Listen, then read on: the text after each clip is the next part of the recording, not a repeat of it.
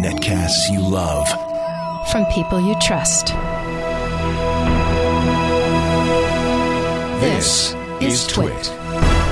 Bandwidth for Security Now is provided by AOL Radio at AOL.com slash podcasting.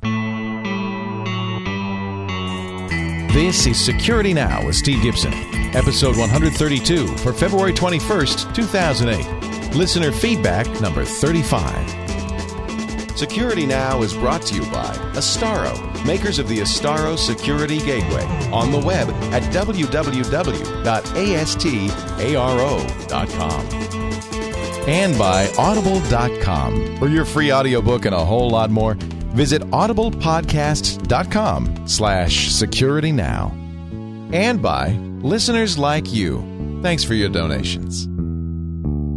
It's time for Security Now, everybody's favorite podcast about protecting yourself against the bad guys on the internet. Here he is, the good guy, Mr. Steve Gibson. Hey, Steve.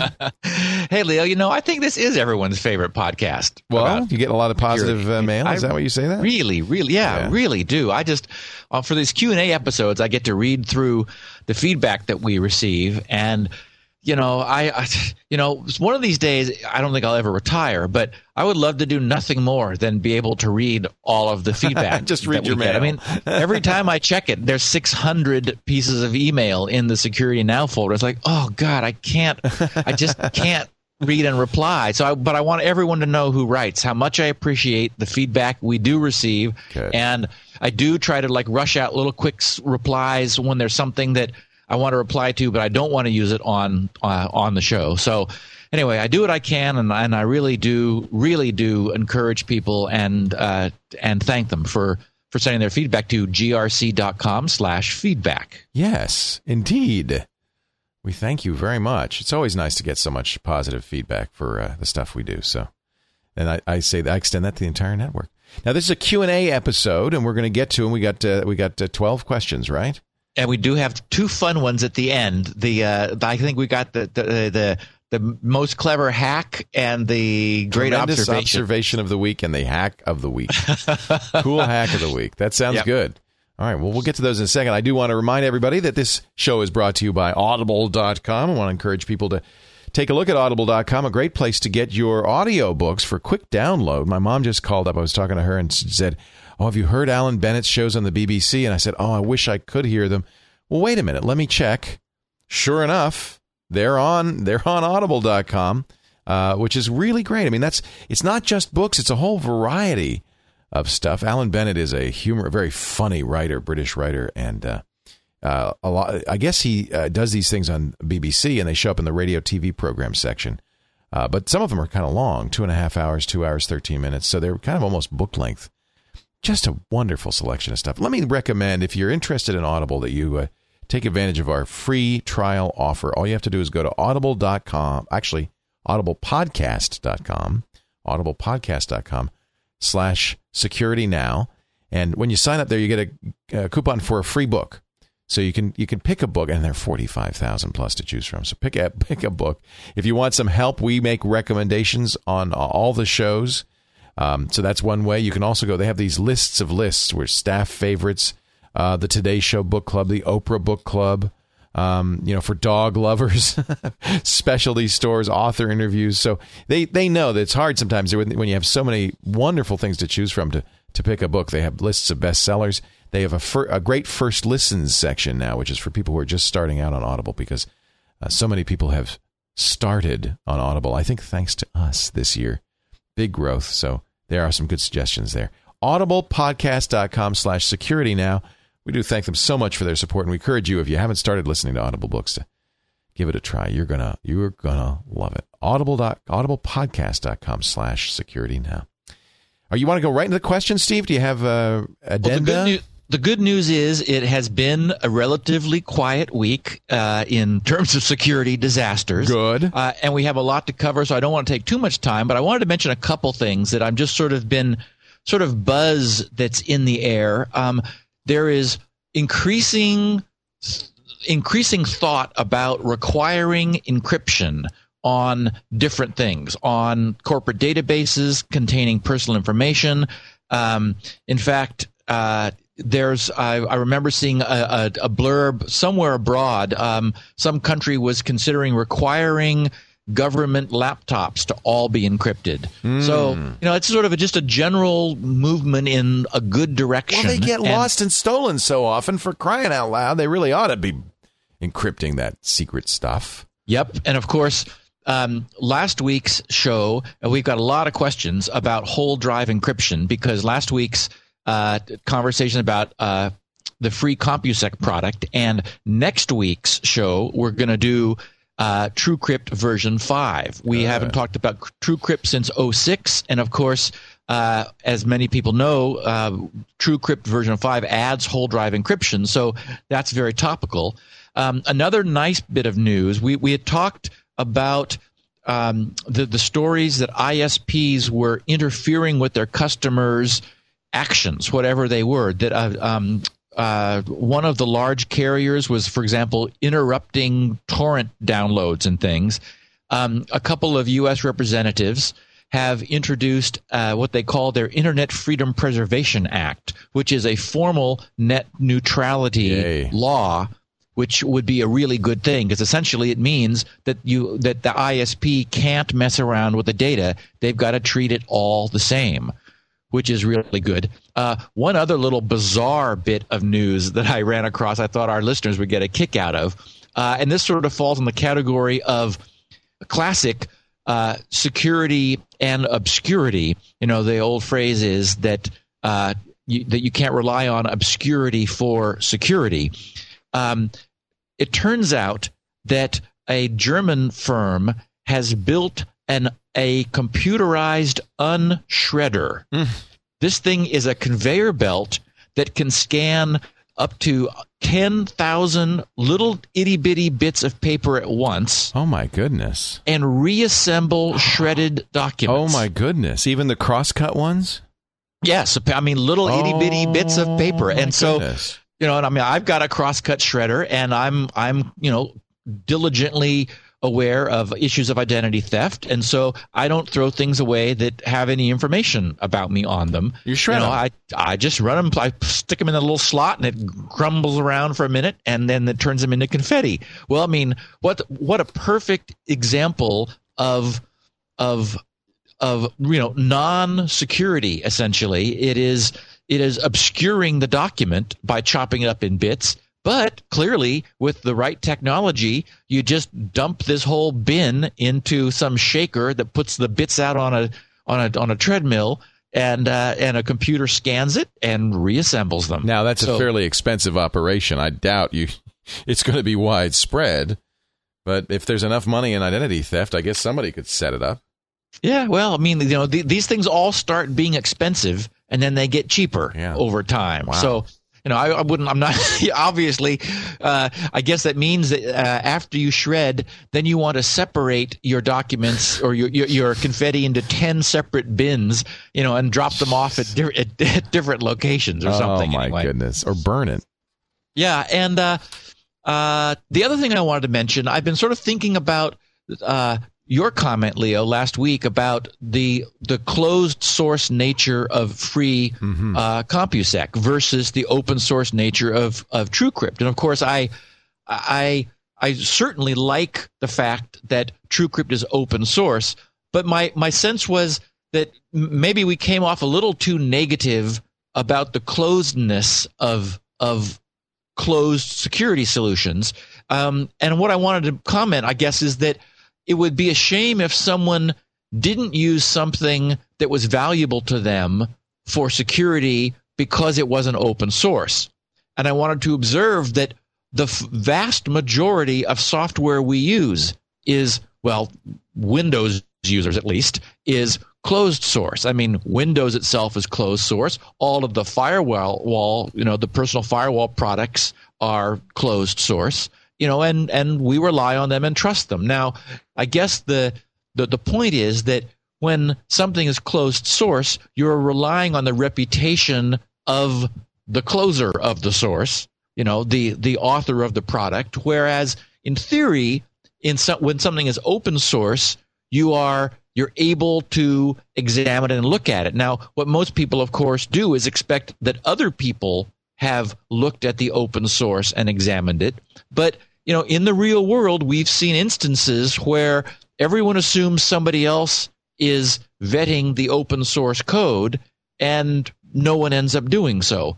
Or that is to say that, you know, analyses have shown that open source, source code in terms of inadvertent vulnerabilities is not necessarily any more secure than closed source code. So I just sort of wanted to say let's, you know, let's not discard closed source solutions just because they're closed source, recognizing that we are we are depending upon the reputation of the the source of the code to be to have integrity and the best interests of its users at, at, at heart. Well, there's a little bit of a difference. If you're using a firewall, um, you're you, know you're not trying to protect against, say, uh, government government intrusion necessarily. You're worried about hackers. If you're using encryption, uh, and the encryption was designed without your knowledge by the NSA and sold through CompuSec, um, that's a very different thing. Yeah, although CompuSec, for example, is using AES standard. That's what they say. How do you know? Right. Well, true. True. So my point is that encryption, I never use a closed source encryption product, and I I, I think that I think it's a little risky to use a closed source encryption product. I mean, I'm I'm going to use a closed source antivirus or a closed source firewall. I don't think that's the same level of issues. And you're right, you have to trust. But I'm on encryption. I, there's enough good open source encryption stuff. I don't see a need to use closed right. source. I guess is my right. point. Well, and I have to say, I am so impressed TrueCrypt with TrueCrypt. Yeah, I've been. I well, I mean, with the whole drive encryption of TrueCrypt. Well, and that's I've the been, issue. Yeah, if there were no whole drive encryption in TrueCrypt, and it weren't, or it weren't as good as Free CompuSec, then I could see that. Yes, and uh, I'm, you know, we'll be talking about it in depth next week. But I'm, I have to say, I'm, you know, we've had a lot of listeners from last week who did jump onto free, uh, you know, onto free CompuSec and are using it and liking it. Uh, and some uh, listening to the end of our show where we talked about the fact that TrueCrypt had added this um, have been working with TrueCrypt and will be reading their postings. Yeah, uh, I'll be curious right now. Yeah, I'll be very curious. Um, one other story, and I'm just going to address leave this with you. I'll send you a link to it. Interesting article in, and this is more in your other area of expertise in ZDNet by a guy named Robin Harris, who writes a storage blog called Persistence of Memory, and he's talking about something called latent disk errors, or actually latent sector errors (LSE), and uh, how larger drives, which you've always said seemed like a bad idea larger drives are actually um, getting some serious data corruption due to LSE, and there's not much you can do about it. Um, have you heard about this stuff? It's very interesting. Uh, no, I can't imagine what it is. Yeah, I mean, I'm, I'm sure when, when I read it, I'll go, "Oh yeah, okay," but I know. From, oh, I'm from, sure from, you will. This is uh, this was a um, it comes from a vendor, okay, um, but uh, uh he works at a, a network uh, attached storage vendor, Network Appliance uh-huh. And so they're studying the reliability of drives. And they published something called an analysis of latent sector area errors in disk drives. Interesting study that says eight and a half. They they just they make a distinction between consumer drives and business drives, which uh, which they call something uh, kind of odd, um, like enterprise drives. See, they call them nearline drives. I'm not sure what that the difference is between that and I don't know. A nearline drive is a consumer drive, an enterprise drive is a high end drive. They say 8.5% of all the consumer drives developed LSE, uh, including size, age, vendor uh, problems, errors. These all make a difference. And they say this is why desktop RAID or cheap RAID with cheap disks is a bad idea. Anyway, I'm going to send you the link, and I'd love to get your impression of it. Cool. I'll definitely read yeah. it, and we'll let our listeners yeah. know. Yeah, because this is, this uh, spe- speaking of disk errors, I had a funny uh, uh, little quick anecdote here. This one caught my eye because the subject line was "Damn you, Spinrite." uh, Eric Gerlach wrote. Uh, he said, "Hi, Steve. I picked up a copy of Spinrite a while ago when I first started listening to Security Now. It's come in handy a few times since then, but never has it frustrated me as much as it did a few months ago." And so I'm reading this, I'm thinking, uh, okay. Uh, he says, one of the computers at work, a point of sale terminal, got the dreaded unmountable boot volume error. Given that it was needed desperately that night, I got out SpinRite and did a run. A few hours later, the drive was running like new again, and the night went by without a hitch. So I'm still thinking, okay. And he, and he says, I still had my suspicions about the drive, though. As well, he says, and as the computer was still under warranty, I decided to call Dell to get a replacement. When I called them the next day, SpinRite had worked too well. Uh-oh. I could not convince the Dell representative There was a that, the, that the drive had failed in the first place. He says, This drive's fine. after months of waiting, two days ago, the drive failed again. oh. Once more, right before a busy night. But this time, we called Dell first and got the new drive sent. Then we ran SpinRite, and all was well again. Curse you, Steve, for making a product that works too well. And he says, Cheers, Eric. And he says, P.S.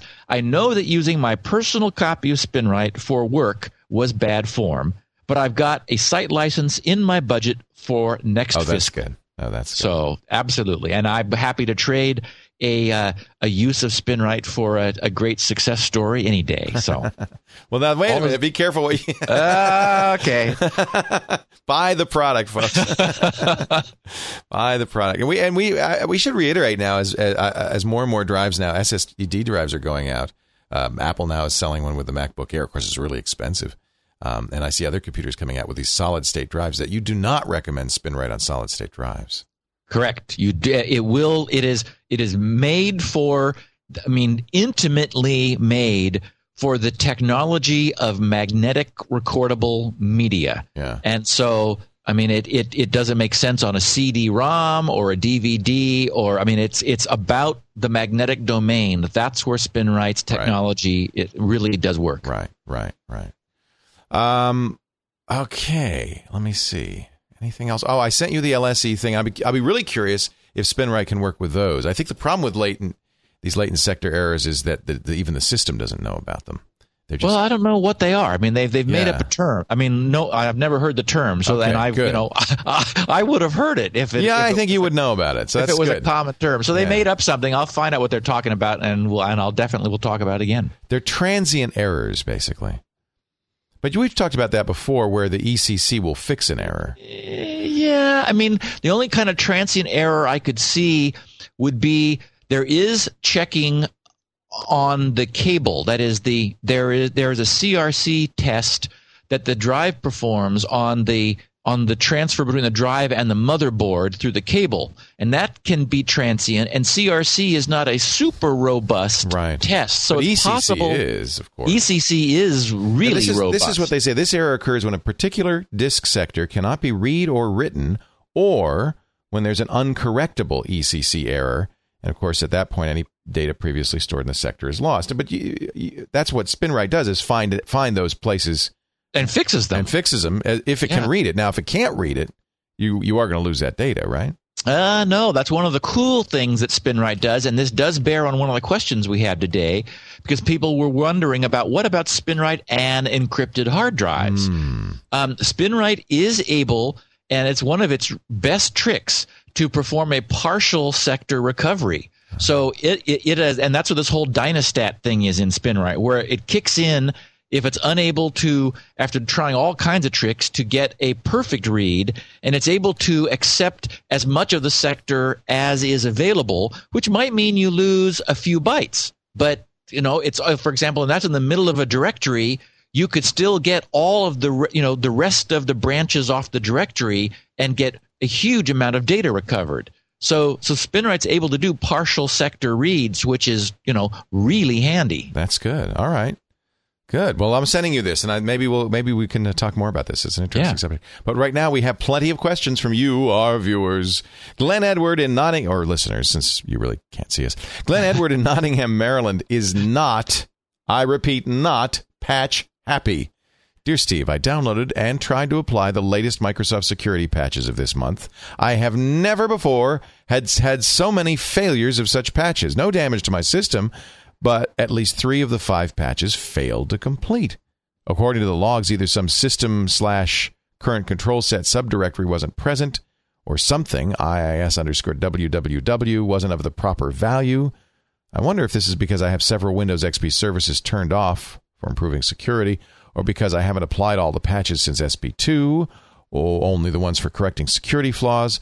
Are these latest patches expecting a certain state of WinXP that not everyone has?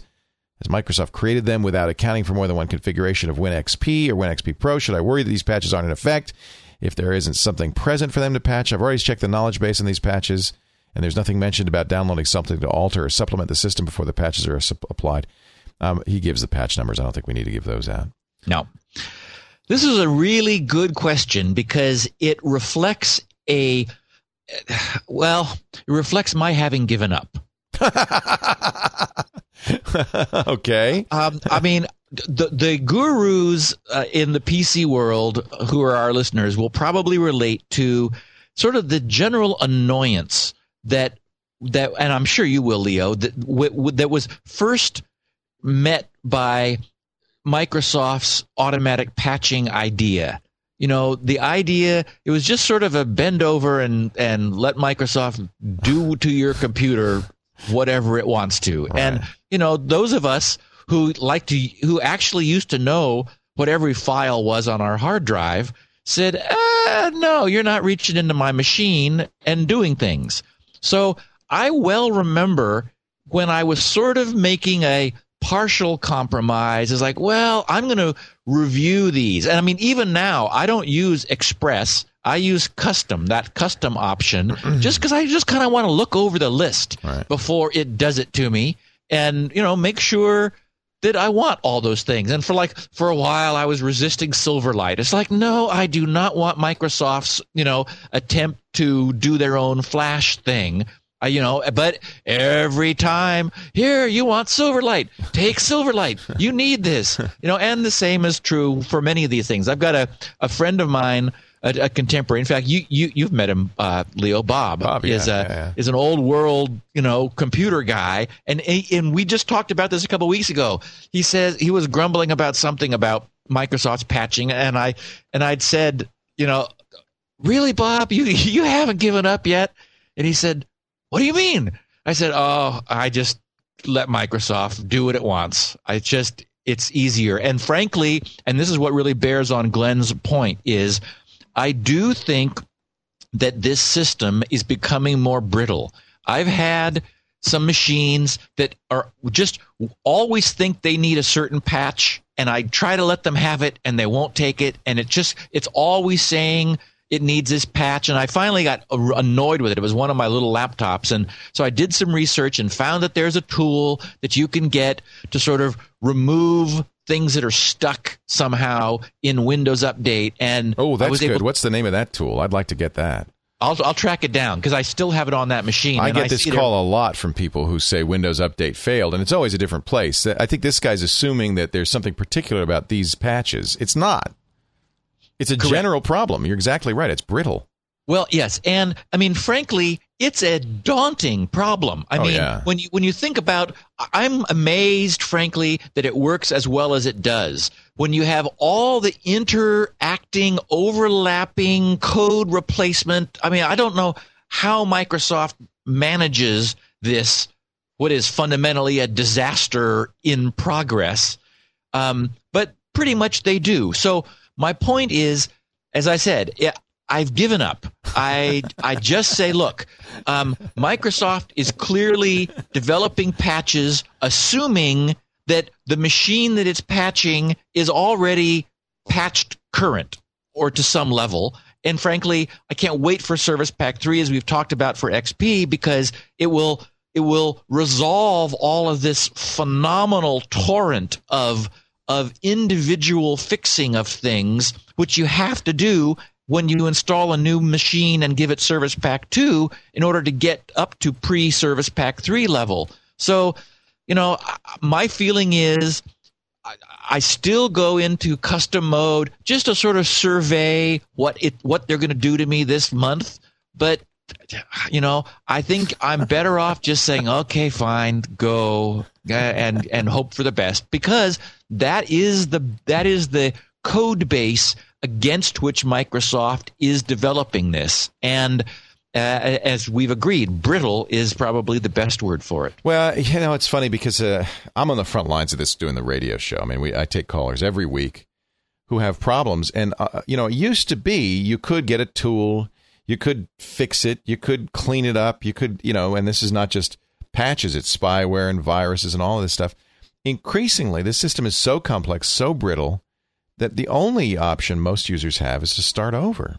Yeah. And uh, you know when you when when Glenn writes about how you know these three patches are blocked, it's not those three patches. It's not exactly. It's something about your system, and and the problem is that when Microsoft has to work in this hugely homogeneous environment, I mean uh, heterogeneous environment, where Yep. every system's unique, Yep. hardware and software, every system's unique. So uh, they can't, you know, they, they're out of. The only way to make it not unique is to start over, format the drive, put your system recovery disk or Windows on there, patch, patch, patch, patch, patch right up to the current patch, and then re-add your software. And I'm I'm afraid that people are doing that more and more. Yeah. Well, they're giving up. You got to though. What is what is Yeah. your option? That, that's exactly right. Otherwise, you're just you're, you're Don Quixote tilting at windmills and just saying, no, no, no. I'm gonna, you know, I want to understand everything that is going to happen. It's like, uh, good luck with that. Geeks have a tendency in that direction. They're you know they, Yeah. they, they are Don Quixotes. I mean that's that's we are. That's what we want to do. But in this case, I think if you're going to use Windows, you gotta Bend over. Bend over. yeah. Don in Ventura has a quick Kindle question. Steve, in all of your talk about the Kindle, I don't recall you addressing its suitability for reference and technical material, whether it's manuals, maybe the latest O'Reilly book. Does it work well for that kind of book? Is searching effective? Could it replace MSDN? Oh, that's an interesting idea. Um, yes, uh, the reason I, I saw the question and I liked it, but I, it also bore on something I had done recently. Um, I'm, I'm first of all, I'm loving my Kindle. It is my constant companion t- for at the, to Starbucks in the morning wh- when I when I read the stuff that I It's subscribe great for to. news, isn't it? Yeah. Oh, it's fantastic for Yeah, news. yeah. And in fact, there was a little there was a little kermuffle, is that the word? Kerfuffle. Uh, ker- kerfuffle uh, on MSNBC, uh, which I watch every afternoon when I'm on my stair climber, uh, that involved um oh god, I can't remember his name now. David uh Gergen. No, uh, he's one of their frequent guys. No, it's the it's a it's the guy that, that Chris Matthews has on who does the uh, Shuster, Shuster. Dave Shuster. Uh, he came on and apologized. Oh, the Uh, Shuster incident. Yeah. Yes, yes, and you know for for making a comment about Chelsea Clinton and how the Clinton campaign was using her, and based on his apology, I was guessing what he had probably said. Right.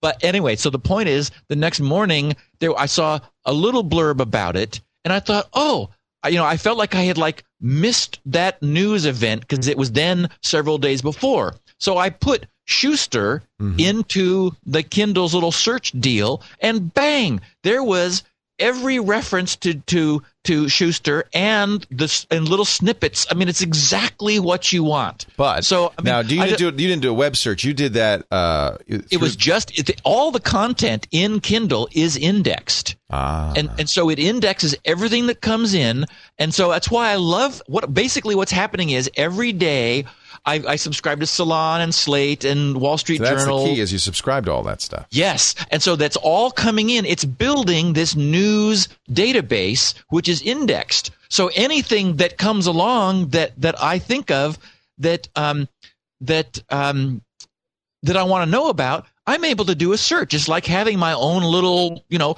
off the web news search system. I mean, it, it's really fantastic. I have to say though that to in, in direct response to Don, the many of the reference and technical works you want are not available for the Kindle. It's it's just what Amazon sells. Now you can convert it if you've got it in electronic form. If you've got a PDF, do you do you have you tried emailing documents to yourself and yeah. I mean, I, I, I, I tried it initially to see if it would work and could work, and it sort of does. The the um the free Mobipocket version 4.2 converter, which you can get from Mobipocket, it will convert text and docs and PDFs and other things into the uh, the native Kindle PRC format. And so that's really the way to do it, I think. And and then then you've got control over it to a great degree. I found some of them were unreadable. Sometimes the PDF wouldn't convert properly. Well, and But I didn't use PDFs Moby, so Yeah, PDFs are not inherently a, a text flowing Right, format. right. They're a page layout Well, format. that's exactly what happened. I, uh, for instance, I had a bunch of documents that I had to review for a meeting. One of which was a letter. They were all PDFs, but apparently, for some reason, in the PDF, that letter was turned into an image, so it couldn't scale the fonts.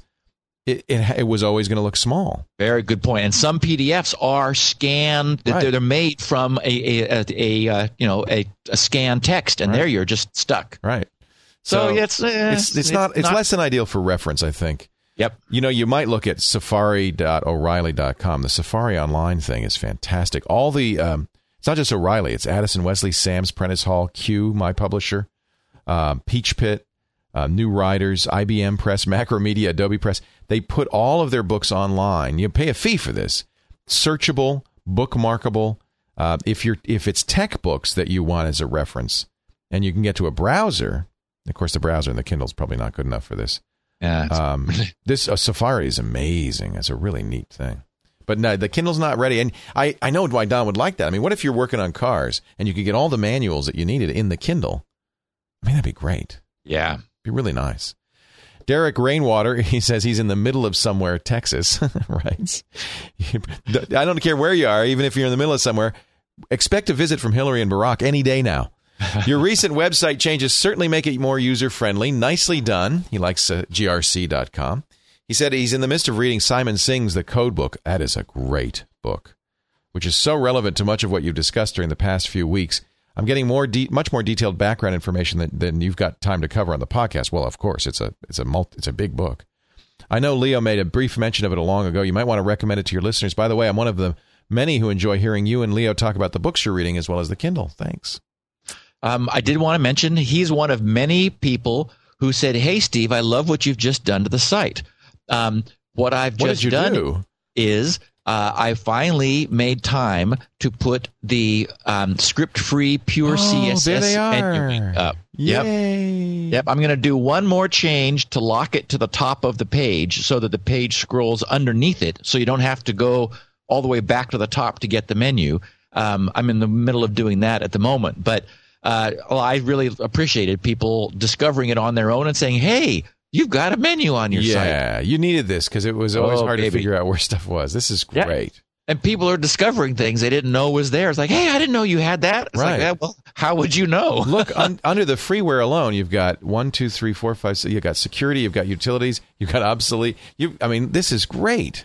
I, Yeah. I didn't notice it either. Just shows you how often I was at GRC the other day looking at show notes, and you have and just put this up. There's a search bar there too. Yeah. I was I wasn't sure whether I had read that particular SpinRite story in the uh, before because Right. I, I it was familiar to me, but I thought I don't remember. Right. So I just put in uh, one of the phrases in in the the story about the drive. I put it in quotes, and it said it found it in two places, neither of which were Excellent. Elaine transcription of that. So it's like, okay, I know I haven't read that before. So we also have site wide search too. It's real. It's really great. It's that's it, you did a nice job. Very well done. Thank you. As for us, the code book, really a good book. There is another one that's a classic called The Code Breakers. Both of them are available on uh, on uh, Amazon. I was just going to check to see if Audible had uh, uh, the Simon Singh book. That's more uh, accessible, I have to say. It's he's a good writer, and uh, it's not as technical. The Code Breakers is a history of uh, encryption that was actually it was fairly old. No, unfortunately, it's not on the uh, but it's it's like really thick and heavy. And if you're really into uh, in crypto, uh, the Codebreakers is an amazing book. Amazing book. Uh, I don't. I'll find out who wrote that. Brian Key, Huntsville, Alabama, wonders about the value of obscurity. I think you were talking about this a second ago. Security through obscurity. I'm a longtime listener, love the show. My question is this You're always talking about how hard it is to crack encryption. You say to break RSA would take X number of attempts. Cracking an algorithm with a 128 bit key would take Y number of attempts, and with a 256 bit key, it'd take Z number of attempts. But would not a practical crack theoretically take all of these added together? What I mean is this if the NSA, the spooks at Fort Meade, grabbed an encrypted piece of data, by the way, we have many listeners who work at the NSA, and just a tip of the hat to them and I'm not against the NSA, and I don't. I'm not just. The, this is the this is the you know these are the guys who have the best crypto bracket. We presume the best best crypto breaking technology. If the NSA grabbed an encrypted piece of data on the internet and wanted to break it, would they not have to try R try ah there's the key word try RSA with 32 bit key RSA with 64 bit key, RSA with 128 bit key, Blowfish, and on and on and on. Doesn't the fact that they don't know what was used to encrypt it add an even higher level of difficulty, astronomically higher? I've never heard you mention this. I thought if it were true, it'd be a good point to make. That being said, I would not think that if one encryption method became the standard, then, or I would think that if one encryption method became the standard, then not using it would actually make you even more secure. In fact, it, it would be less secure, wouldn't it, if everybody used the same encryption? Is that true? Do you, can you just look at a file and say, "Oh, I know how this was encrypted"? No, and that's, I mean, it's a good point, and Brian's right. I've never touched on that. I mean, pseudo random data, which is just noise, is truly that. I mean, it is noise. It is pseudo random data. There is no way for uh, and given that anything was properly encrypted and all these different things we've been talking about are are good crypto strength the result of data coming out of, as we've said many times, out of a cryptographically strong cipher is pseudo random data. It is, I mean, it is just, it looks like static. It has no meaning. There's nothing in there. So, I mean, he makes a very good point, and but it highlights sort of an issue of obscurity and security from my standpoint and the standpoint of of any you know formal cryptographer, crypto person, we assume that that an attacker knows everything about where this came from knows and and and this is standard sort of crypto dogma is we assume for example that Rijndael AES well it's it's open and published and that's a strength to it because it's allowed it to be really well understood and really well vetted.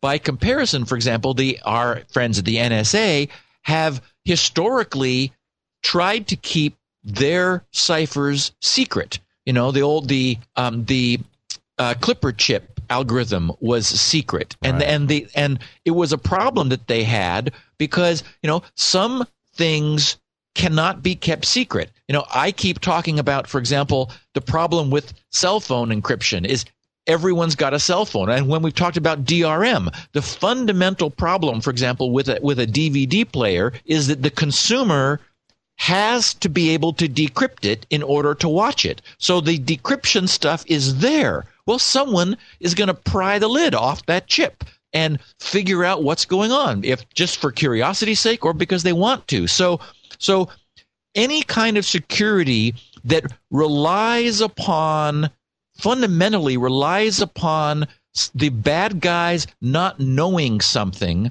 other than the key is important. Right. And so and so so so the point is it's true that all security relies on a secret being kept. But there you want to you want to understand what secret you are relying on being kept and which you are not.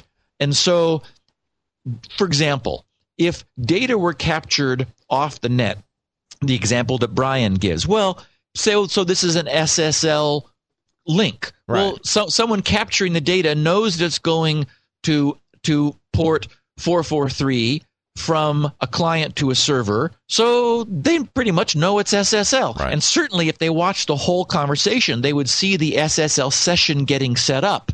Even doing a, a man in the middle attack, they wouldn't be able to determine the key that is being shared for the encryption, but they would know, for example, a lot about that that conversation being set up. The beauty, for example, of SSL is that it is safe even in the presence of somebody with perfect knowledge about the protocol, the ciphers, and everything that's happening. And even still, no one can crack it within as far as we know, within a reasonable amount of time. And we know, we, we understand really well why it's strong, why it's strong security, even in the face of that perfect knowledge. So, so, you know, having pseudo random data, it's very true. If it was just someone handed you, for example, a blob of, of ciphered data on a CD and you knew nothing about it. Well, okay, that's Brian's point is you'd have a much harder time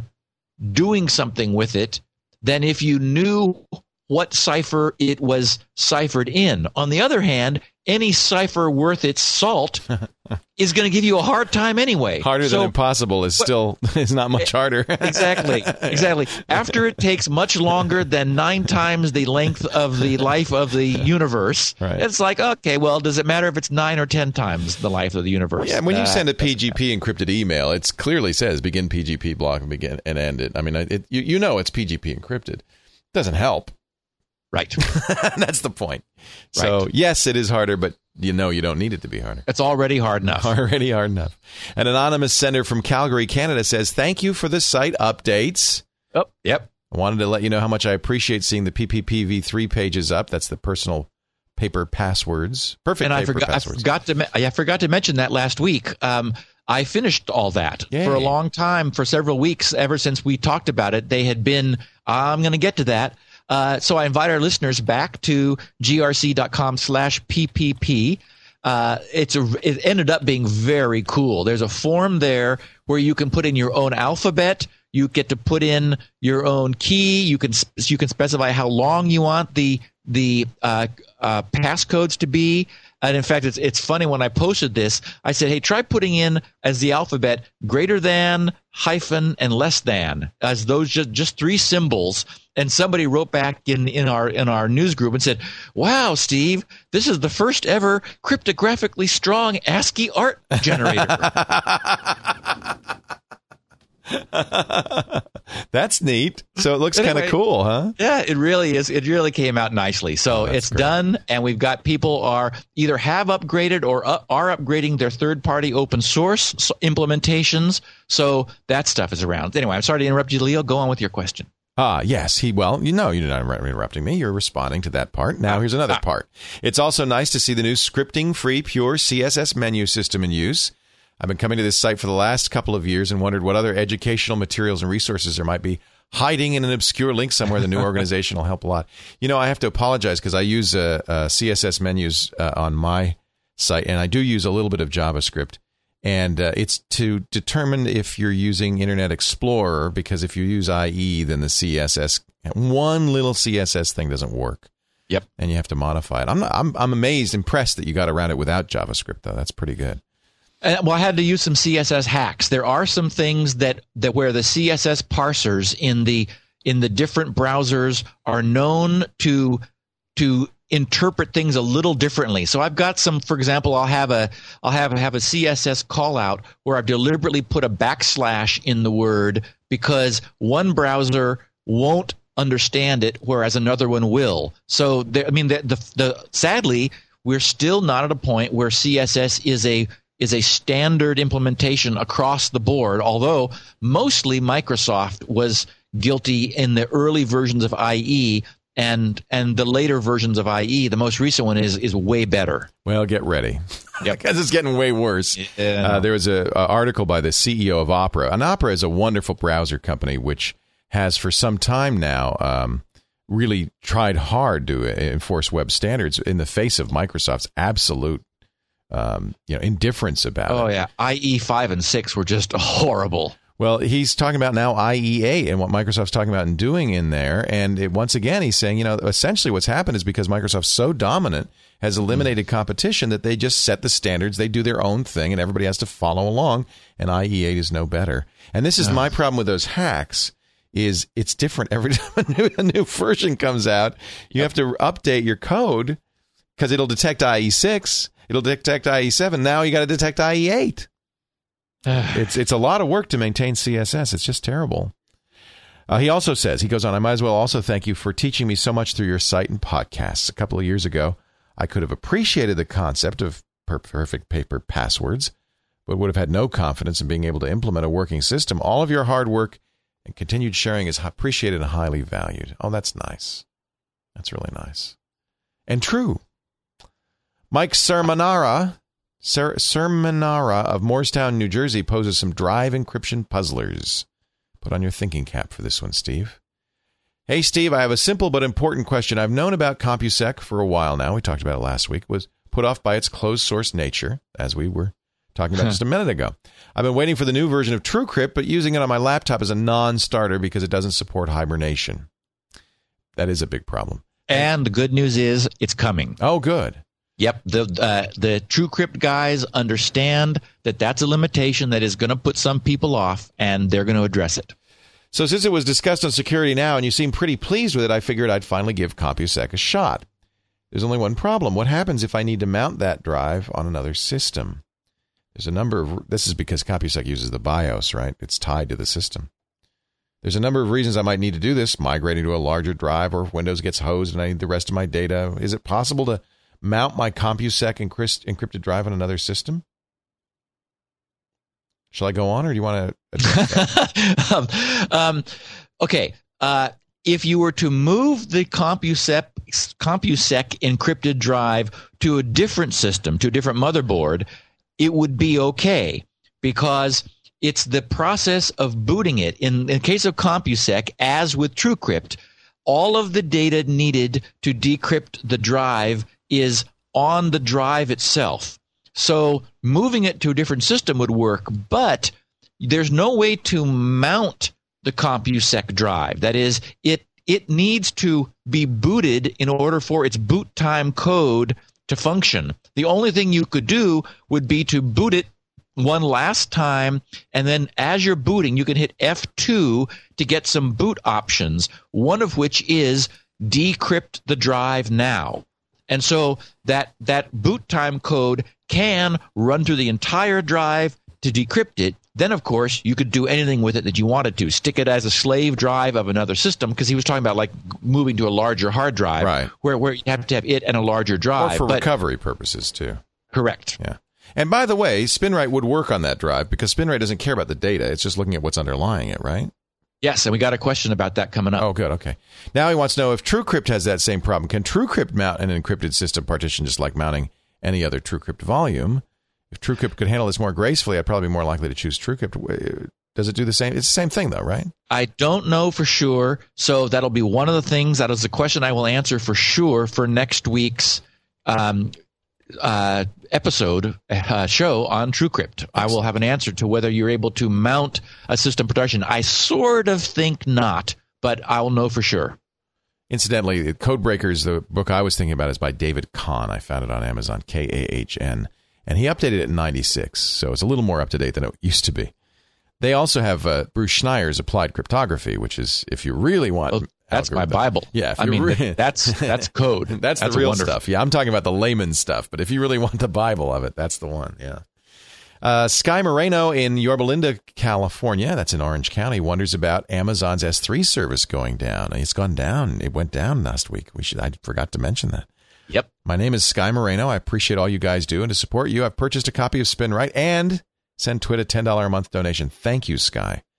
That money is much appreciated. Those donations are what keeps the day to day operation going. I should explain that because we have ads. And I think some people, in fact, I got an email from somebody saying, you know, I see you're taking expensive vacations. I guess I'm not going to send you any more money. Well, I have to explain how this. I have to explain how this You're all works. Kidding me? No, oh. I do oh. have real jobs which pay well, and you know, radio and job and a TV you job. got a family too, and I Leo. support them with those real jobs. And frankly, I support Twit with those real jobs too. It's not like now now that we're getting advertising, it's a little bit better, but uh, essentially, I donate my time to Twit. Uh, thank goodness I have, have, a real job.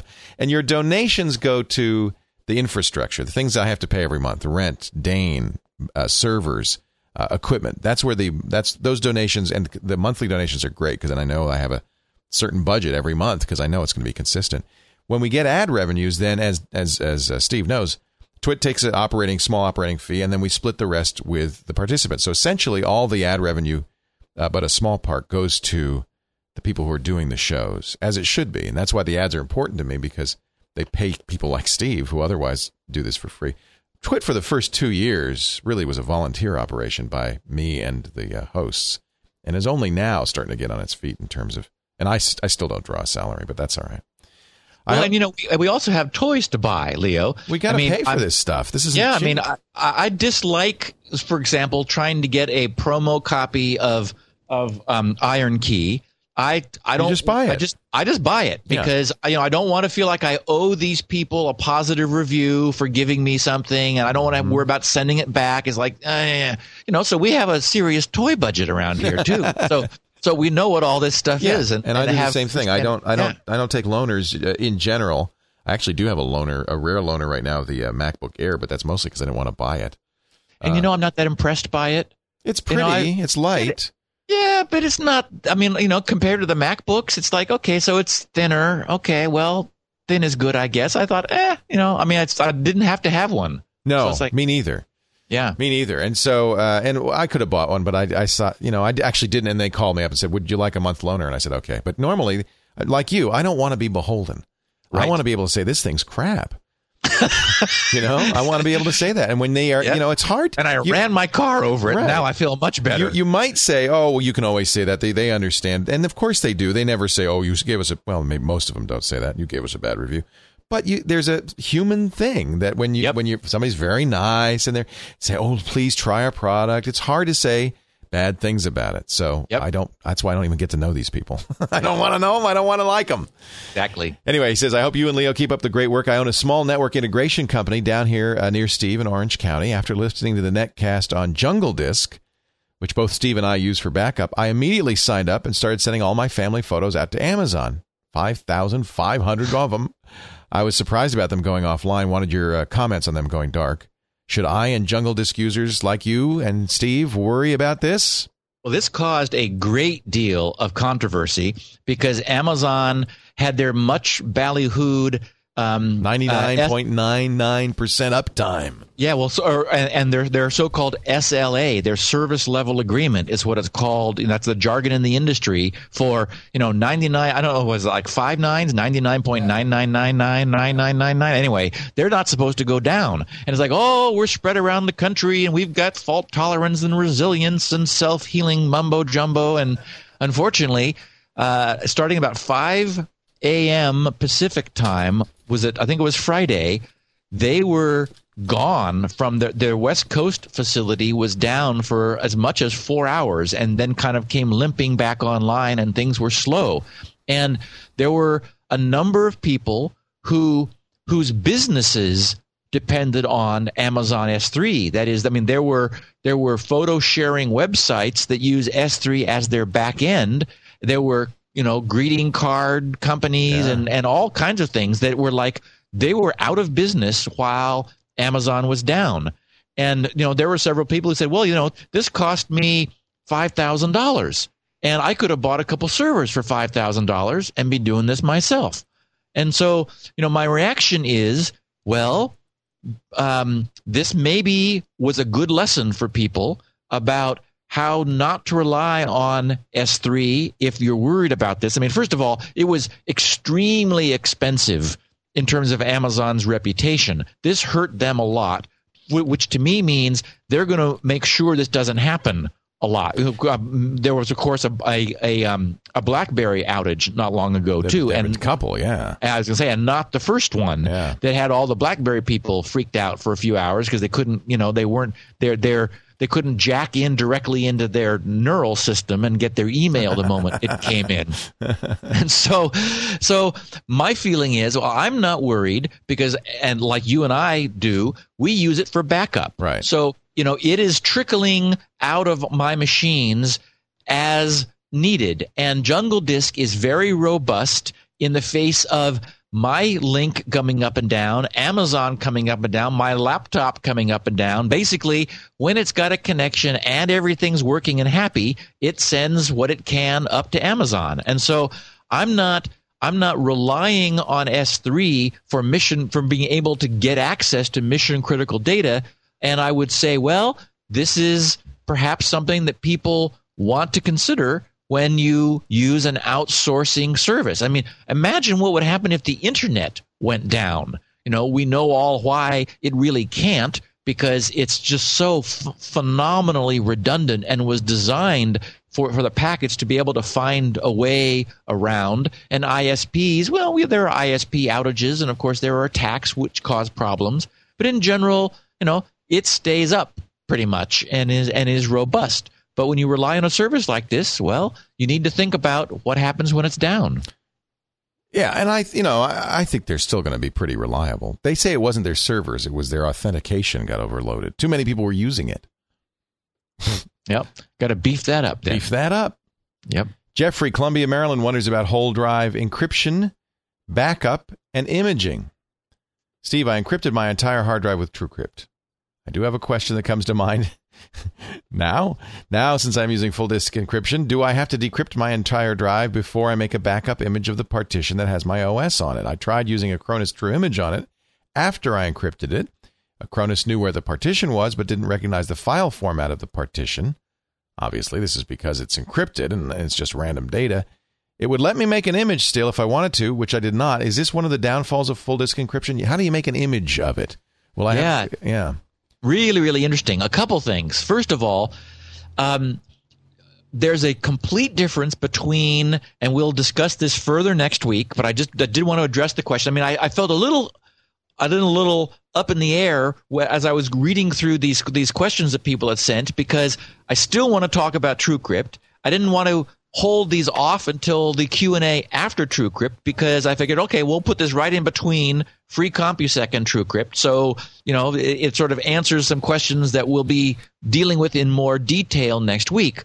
Um, the, the real issue is whether you're doing an imaging inside of Windows or your OS in the case of TrueCrypt or outside.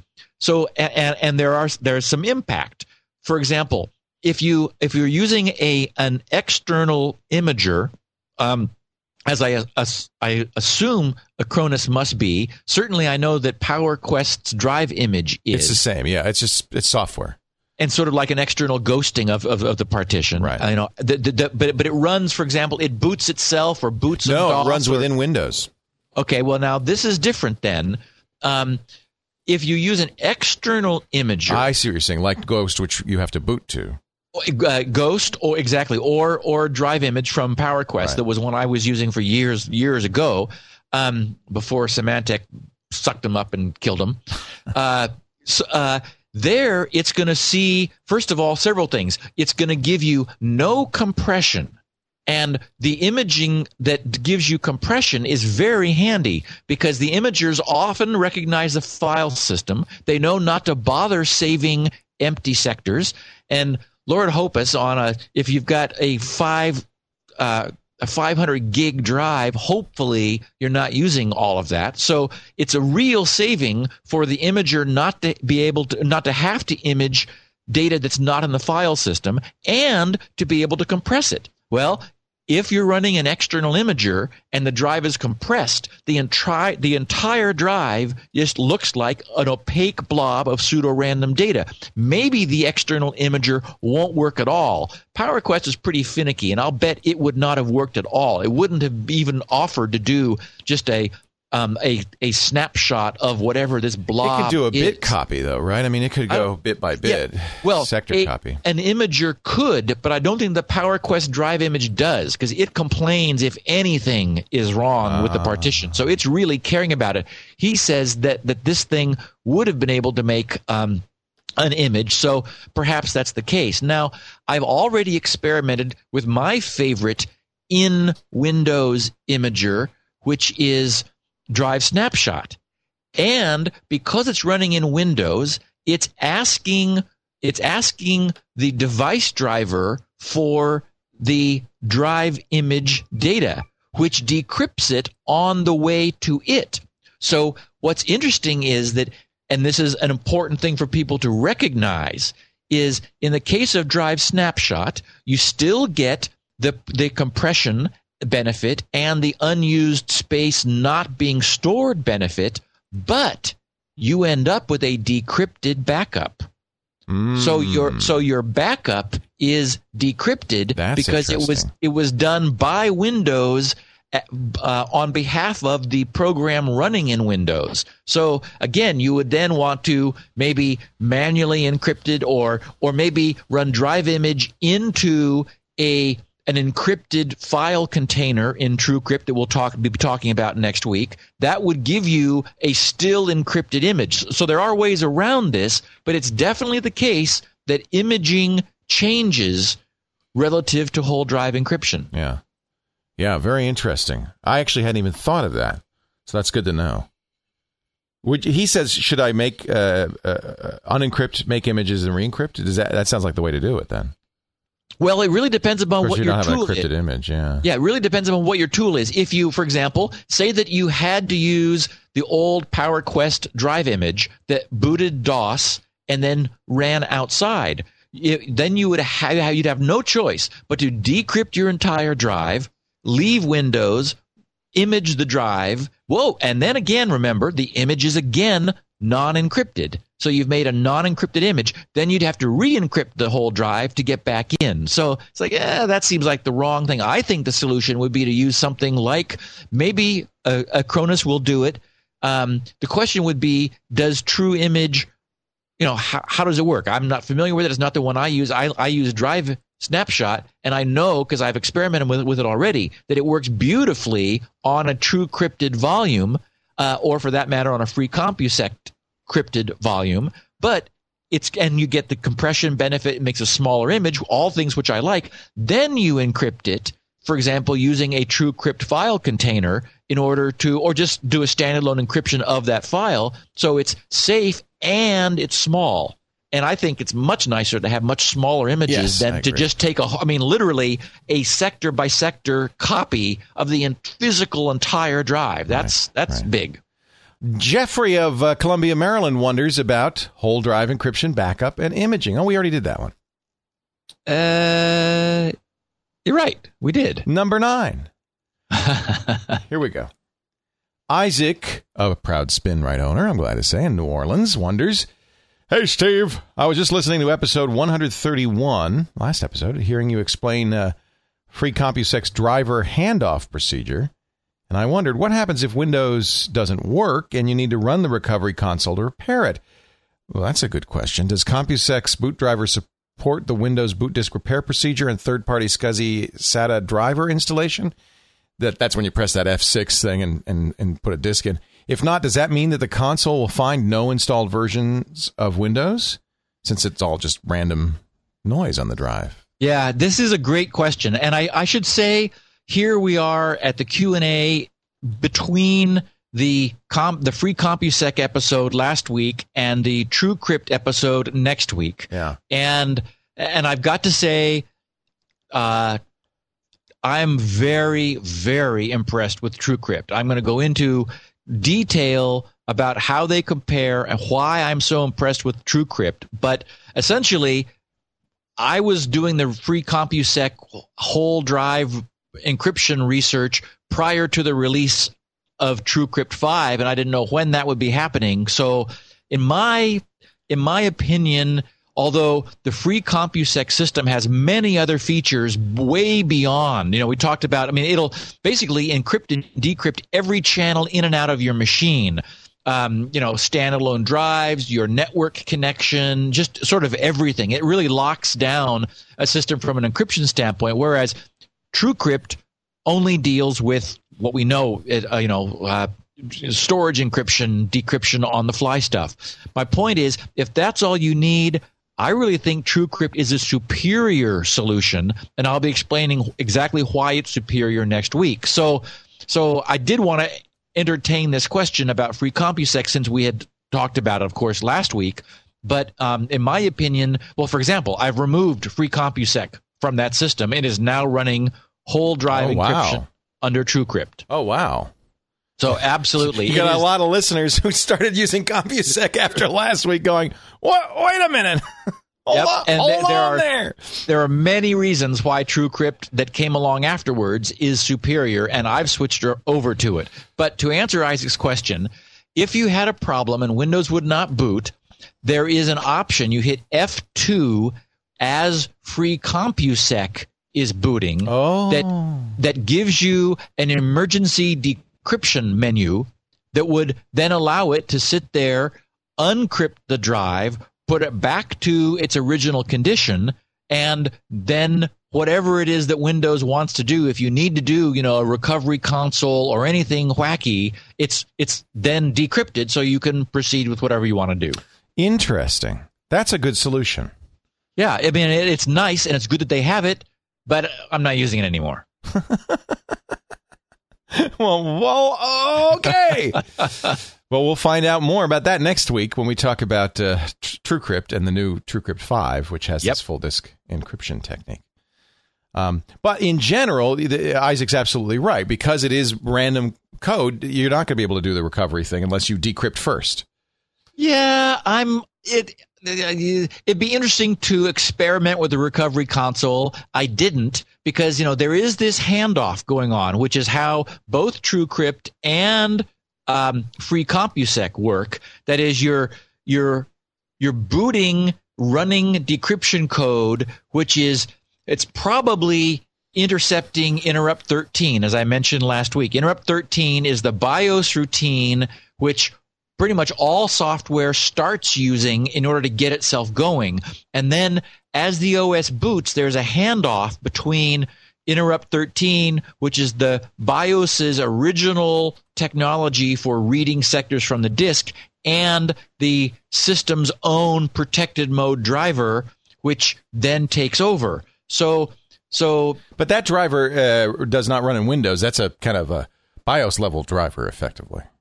Well, there's there's two drivers. There's the there's the external free CompuSec TrueCrypt code, which has to intercept the BIOS in order to decrypt the contents on the fly. And where does that code? Does that code live in the boot record? I mean, where does that code live? Well, now that's very interesting because uh, there's a question. In fact, we're about to. Oh no, wait. Where is the question? We didn't have the question. Oh. Oh no, it's it's one of our last. It's it's Coming one up. of our last two, 11 Okay. or twelve, Okay. which was a really interesting interaction that this guy had with in his application, where application, whereas free CompuSec would work. Interesting. Free free CompuSec, because I looked at the first track of the drive, free, wondering if free CompuSec's code was there, Mm-hmm. and it's not.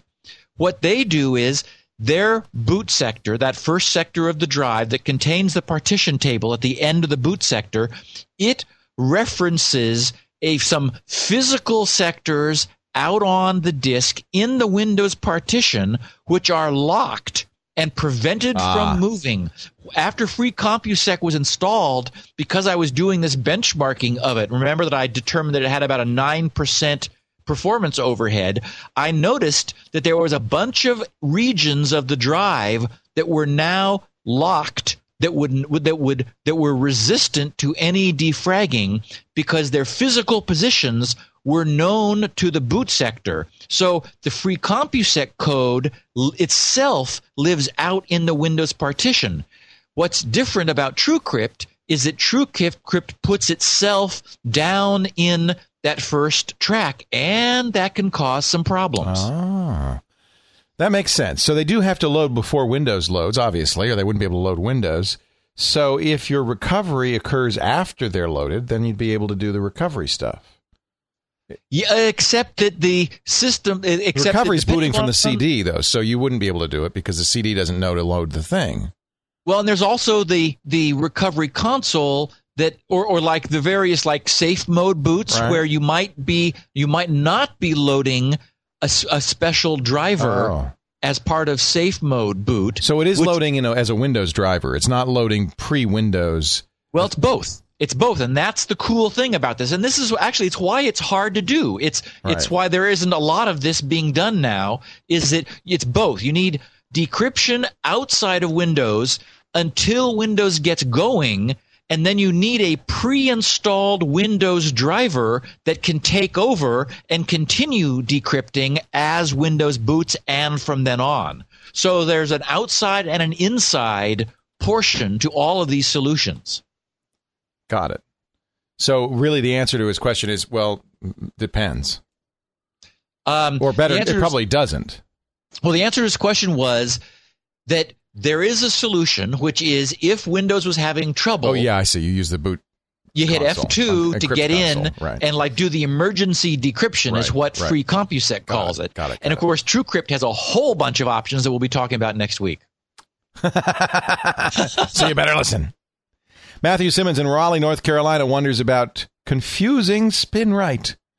Steve, I don't own a copy of SpinRite, nor do I have a drive encrypted with either Free CompuSec or TrueCrypt, but both are things I keep thinking about how I should do. My question is, what happens between SpinRite and oh yeah, this is one you were talking about. We're going to answer yeah. Between SpinRite and whole drive encryption, presumably SpinRite can still determine the bad blocks, but can it recover the data If the drive is just filled with what looks like random noise, And how can SpinRite tell what is real data and what is broken data? Doesn't care, I presume. Similarly, how resistant are TrueCrypt and Free CompuSec to hard drive failures or partial failures through bad blocks?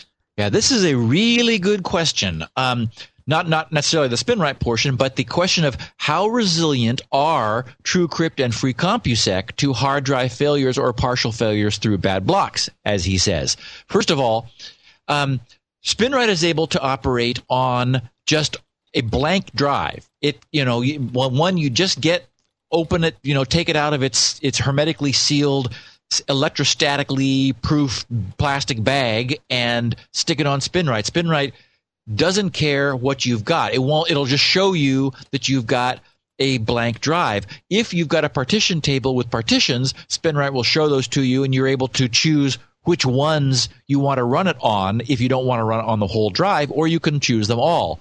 So. So we were talking earlier about the one cool thing in SpinRite is its Dynastat data recovery. That is the ability to, to recover portions of sectors. That is to recover all but the unreadable part, essentially. Now, one of the features of whole drive encryption is that they that they encrypt on a sector level. That is sector by sector. So so each sector is encrypted individually, but they use a technology similar to what we've talked about before, similar to the cipher block chaining CBC mode, which means that that all of the data that you're encrypting is dependent upon all of the data that you have already encrypted or decrypted, which means that that does create a subtle weakness in this technology. That is uh-huh. to say, um, if you if there was some data early in the sector which was unreadable, then there is no way to to decrypt the rest of it. Or that is to say, in, in ah. SpinRite's case, SpinRite would still do a partial data recovery,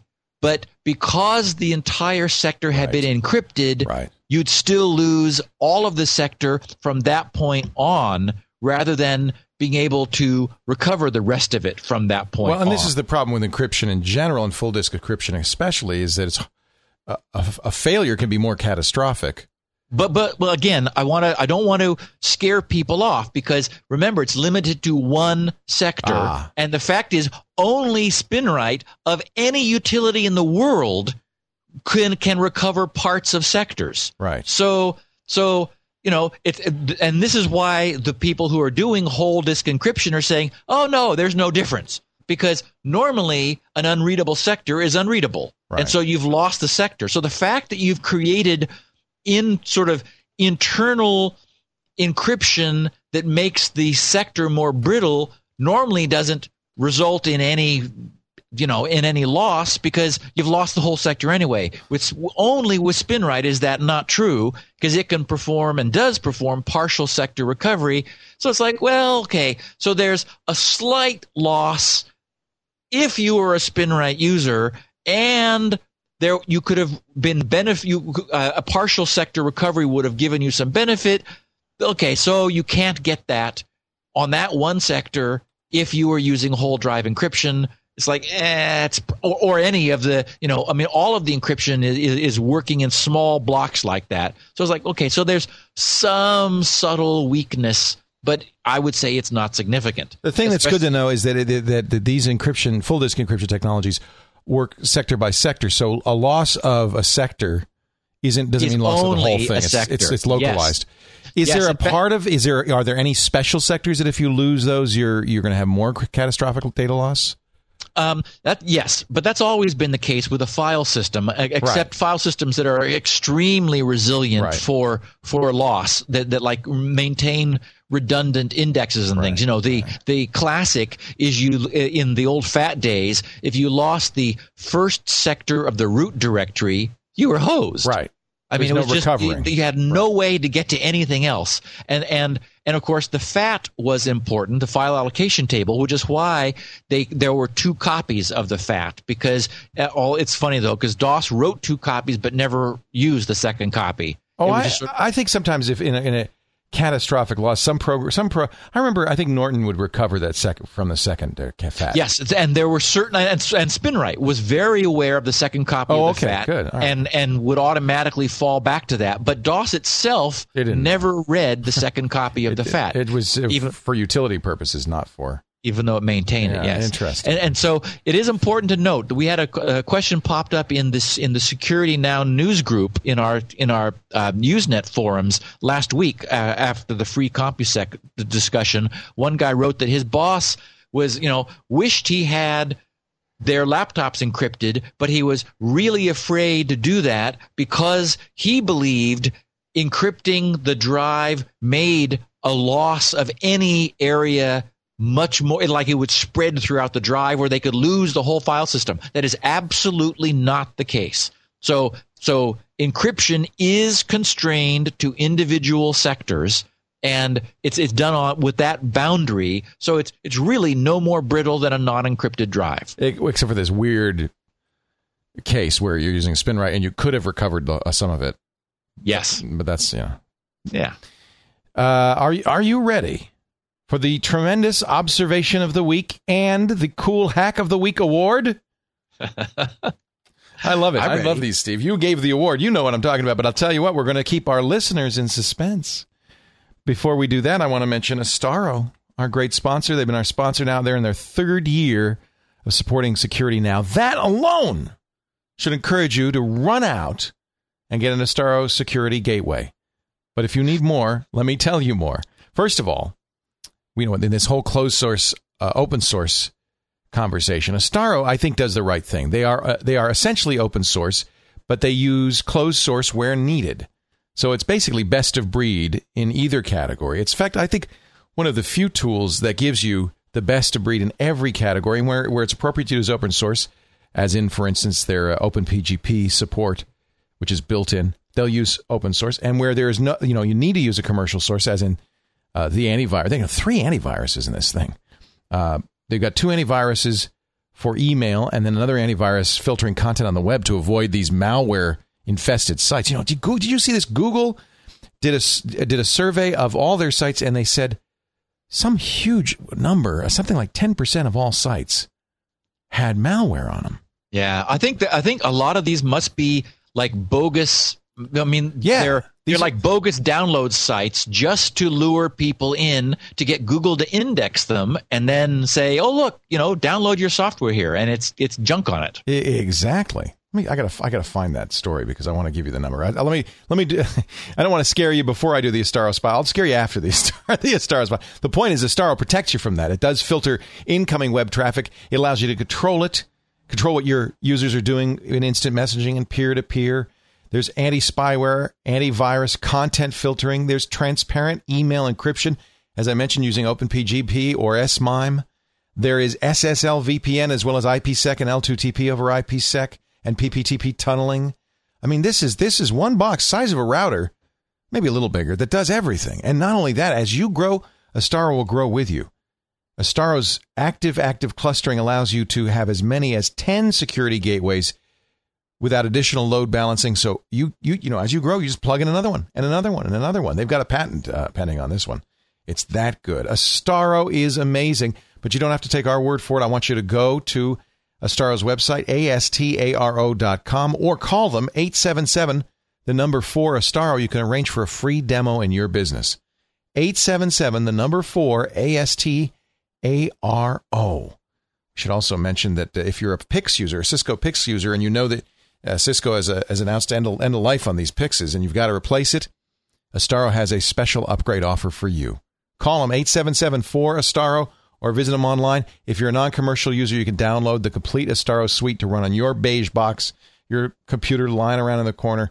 That's at astaro.com slash security now. We just love these guys. They're great, great sponsors. They've been really great for us. And I hear so many good things from our listeners all the time who use Astaro.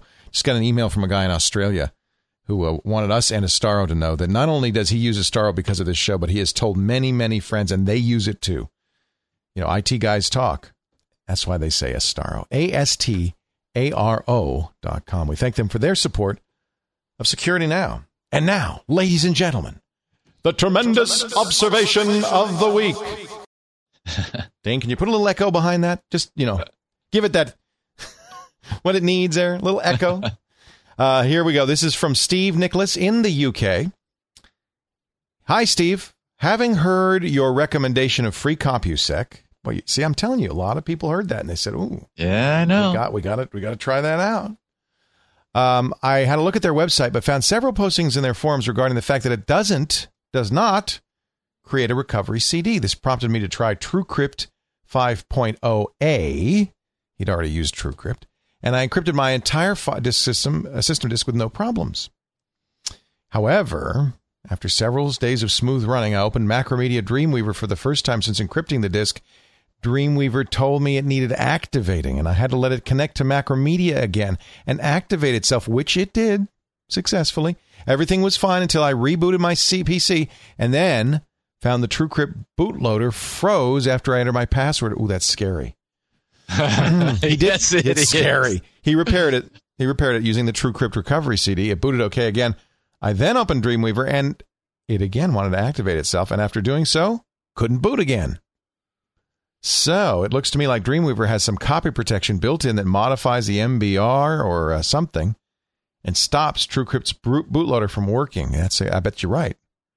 That's bad behavior on Macromedia's part. It sure is. Actually, we should say Adobe, which owns it now. Restoring the bootloader must then overwrite this copy protection. Then Dreamweaver, it's a loop, wants to be activated again. Then the bootloader gets overwritten. I've now my uh, unencrypted my disk as I need Dreamweaver for my work, and I'm unsure whether to try free CompuSec as if applications can overwrite the MBR corrupted bootloader, and free CompuSec doesn't create a recovery CD. Thank goodness TrueCrypt does. Then I'd have to have reformat my drive, and I'd lost everything. Just let you know of this complication, as I'm sure it can't only be Dreamweaver that can cause this problem. I'm sure others, in fact, the chances are good. This is Leo now that Adobe didn't make this technology but licenses it, as most piracy measures are, from another company, which means other companies are probably using it. So it's probably not just Dreamweaver. Well, what's going on here, and and um, the the the experience that um, Steve Nicholas reports, I mean, ma- ma- makes it very clear. We've got Right. two different systems that are fighting over territory. Right. There is, um, as I as I um, know from reading the the TrueCrypt docs so far, TrueCrypt's code puts itself down in that first track. And remember that last week I was explaining that the very first track, the 63 sectors, the first 63 sectors of the drive, the first one is this partition sector and and partition table, which is actually executed code. And then the 62 sectors which follow it are normally empty because because by by not necessarily by design, but by practice, partitions always start on even track boundaries. So it starts though. So the first partition, since since the first track has been ruined essentially by that one sector being taken, that partition table sector being taken, the first partition is forced to be bumped to the end of that first track at the, at, to the beginning of the second track. That leaves the rest of the first track free, which is where TrueCrypt lives.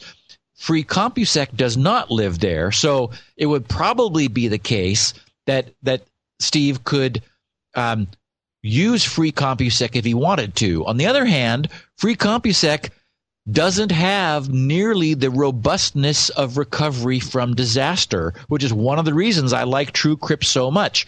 I'll be talking about it next week. TrueCrypt gives you no choice but to make a recovery CD. You can't encrypt your drive Oh, until until you prove to them that you have one. In fact, it got it was bugging me so much. I found an ISO loader so I could fake it out and say, "Yes, Yeah, I darn one." it, I made a CD. Here, sniff this CD, and you can see for yourself."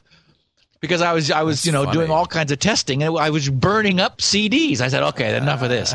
So, um, so anyway, I'll give people a, a, a pointer to that if they want to be experimenting with this. But um, what this essentially means is that as you said, Leo, Dreamweaver is it, and we talked about this in fact relative to to boot sector viruses. Remember that there are there are some root systems now, some rootkits which are essentially working just like whole drive encryption. in as much as they get control before the operating system do. Well, they're able to install themselves because Windows is not protecting the first track of the hard drive, which is the way Dreamweaver is able to Right. reach down outside of the partition and make some changes down there, which is where they're storing their DRM, their activation scheme, whatever. They're just probably tweaking a few bytes. The problem is that now TrueCrypt is living in those bytes. So it's uh, it's very good that TrueCrypt is being as um, you know as picky as it is about forcing people to make boot CDs because people might go, oh, I really don't have to do that, and in fact, uh, you really do want to do that. You know, I, I and I have to say this is probably bad behavior on Dreamweaver's part. I really don't like it on Dreamweaver's part. Yeah. I agree. I don't think that they ought to be going down and mucking around with the hard drive because you know there's going to be all kinds of unintended uh, unintended side effects. And in fact, what they ought to do at the minimum is to see if there's all zeros in the area that Yeah. they want to occupy. Yeah. And if there's if somebody appears to be living there, then they do something else. I don't know what. But I mean, I guess my point is there are many there are obviously many other ways to achieve the same effect because everybody else manages to achieve the same effect without mucking around with the first track of the drive. I hope that this hurts them and they they get their hands slapped for doing this and you know come up with some alternative because they really ought to. Well, there you go. And I bet, and as I said, I bet you others are doing it. It's probably not just Dreamweaver. Um, Yeah. You know, I understand because what they want to do is write something where you can't see it. It's not part of the file system, Right. so that you can't, you know, end around it. But now everybody knows it's in the master boot record. so I don't know. I, you know, this is a dubious fix anyway, or dubious Yep. protection anyway. Peter Burtis in North Conway, New Hampshire, wins the Cool Hack of the Week award. Dear Steve, I thought you and your Security Now listeners might get a kick out of this. I'm a technology consultant of New, out of New Hampshire. I should probably read it more like I was very interested when you mentioned TrueCrypt.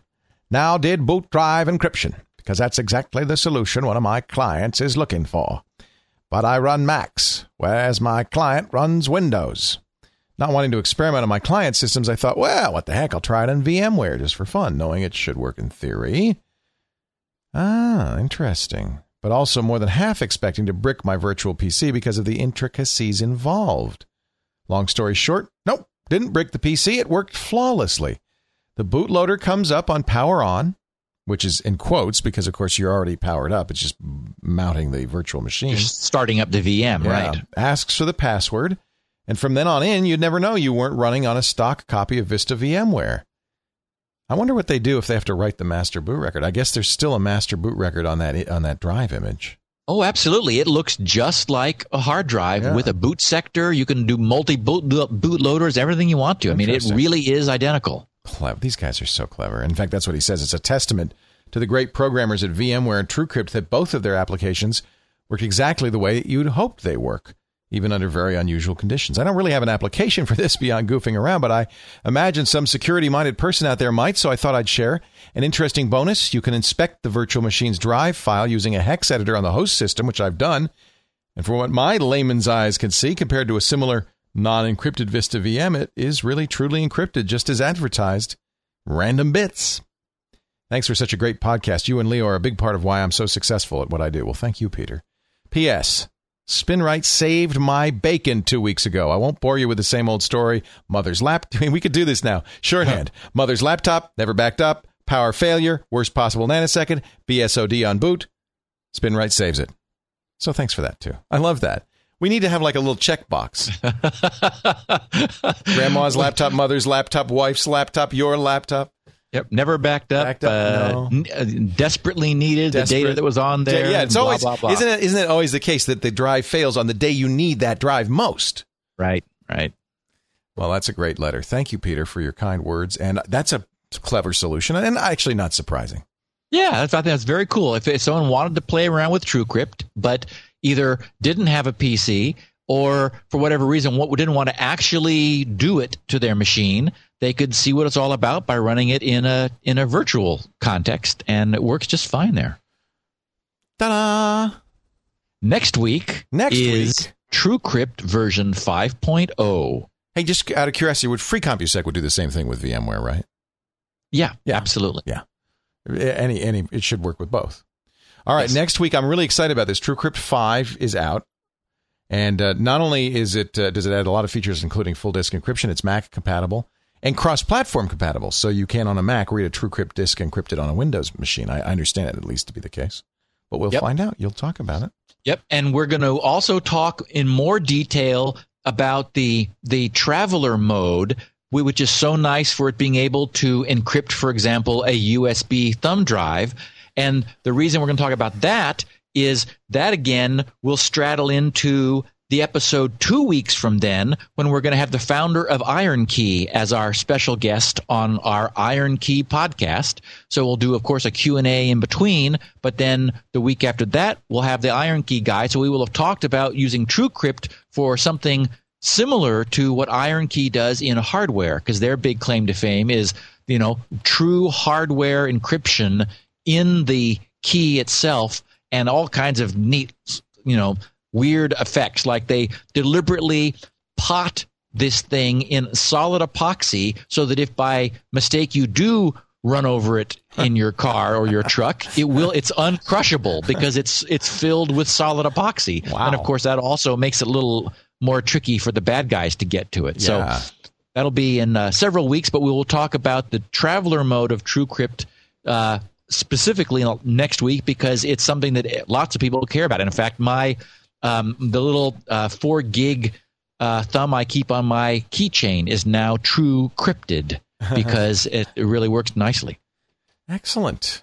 Well, folks, if you want to know more or you want to see Steve's super duper new CSS menus, go to, go to grc.com. Makes it a lot easier to find all the things you're looking for, including in the Security Now section, show notes, transcriptions, even 16 kilobit versions of every show, all 132 episodes, so that you can download them quickly on dial up.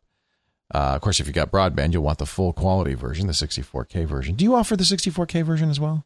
Yep. Okay. Also, So you yes. both of those. And then uh, you do you I you know I never asked you this. You do link through Podtrac on those, I hope, Yes, we redirect to you Oh, so good, that they're okay. being counted there. because we we don't want to miss a single one of yous. The reason we do that redirect for those of you security minded, I probably should mention this too because there's security minded folks saying, "Wait a minute, what's this site I'm going through here?" Uh, we redirect through Podtrac, which is our ad agency, and it's a very simple redirect. They just count how many people are downloading the show because that's how we uh, sell it to advertisers. So uh, what happens? It's a simple redirect, goes through Podtrac.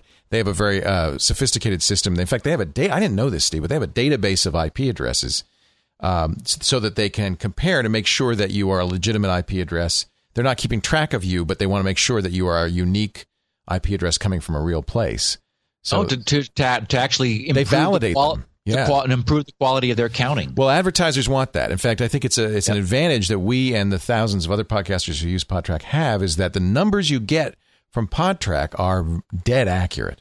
and very conservative. Yeah. Well, and advertisers like that too, of course. They don't. Yeah. but they're we you know they can never say, "Oh, you're inflating your numbers." We we know each and every one of those people uh, has uh, you know is downloading the show, and once they counted once and only once. Anyway, long story short, that's why it goes through there. grc.com. You can get those. You can also he's now got that menu for all his great utilities. And site wide search is there too. Site wide search. Don't forget, uh, of course, ShieldsUP, which is the great firewall tester, and he's got a lot of other cool stuff. And last, but certainly not least, that's the home of SpinRite. And you've heard us talk about that several times today. More than several times. It is the hard drive recovery and maintenance utility. It's just really a useful tool. Um, and I use it, and I know a lot of people do and are very happy. grc.com. Steve, out of time. Tomorrow, or next week, I should say, TrueCrypt TrueCrypt 5.0. 5.0. And uh, we'll see you then. Talk to you then, Leo. Security now.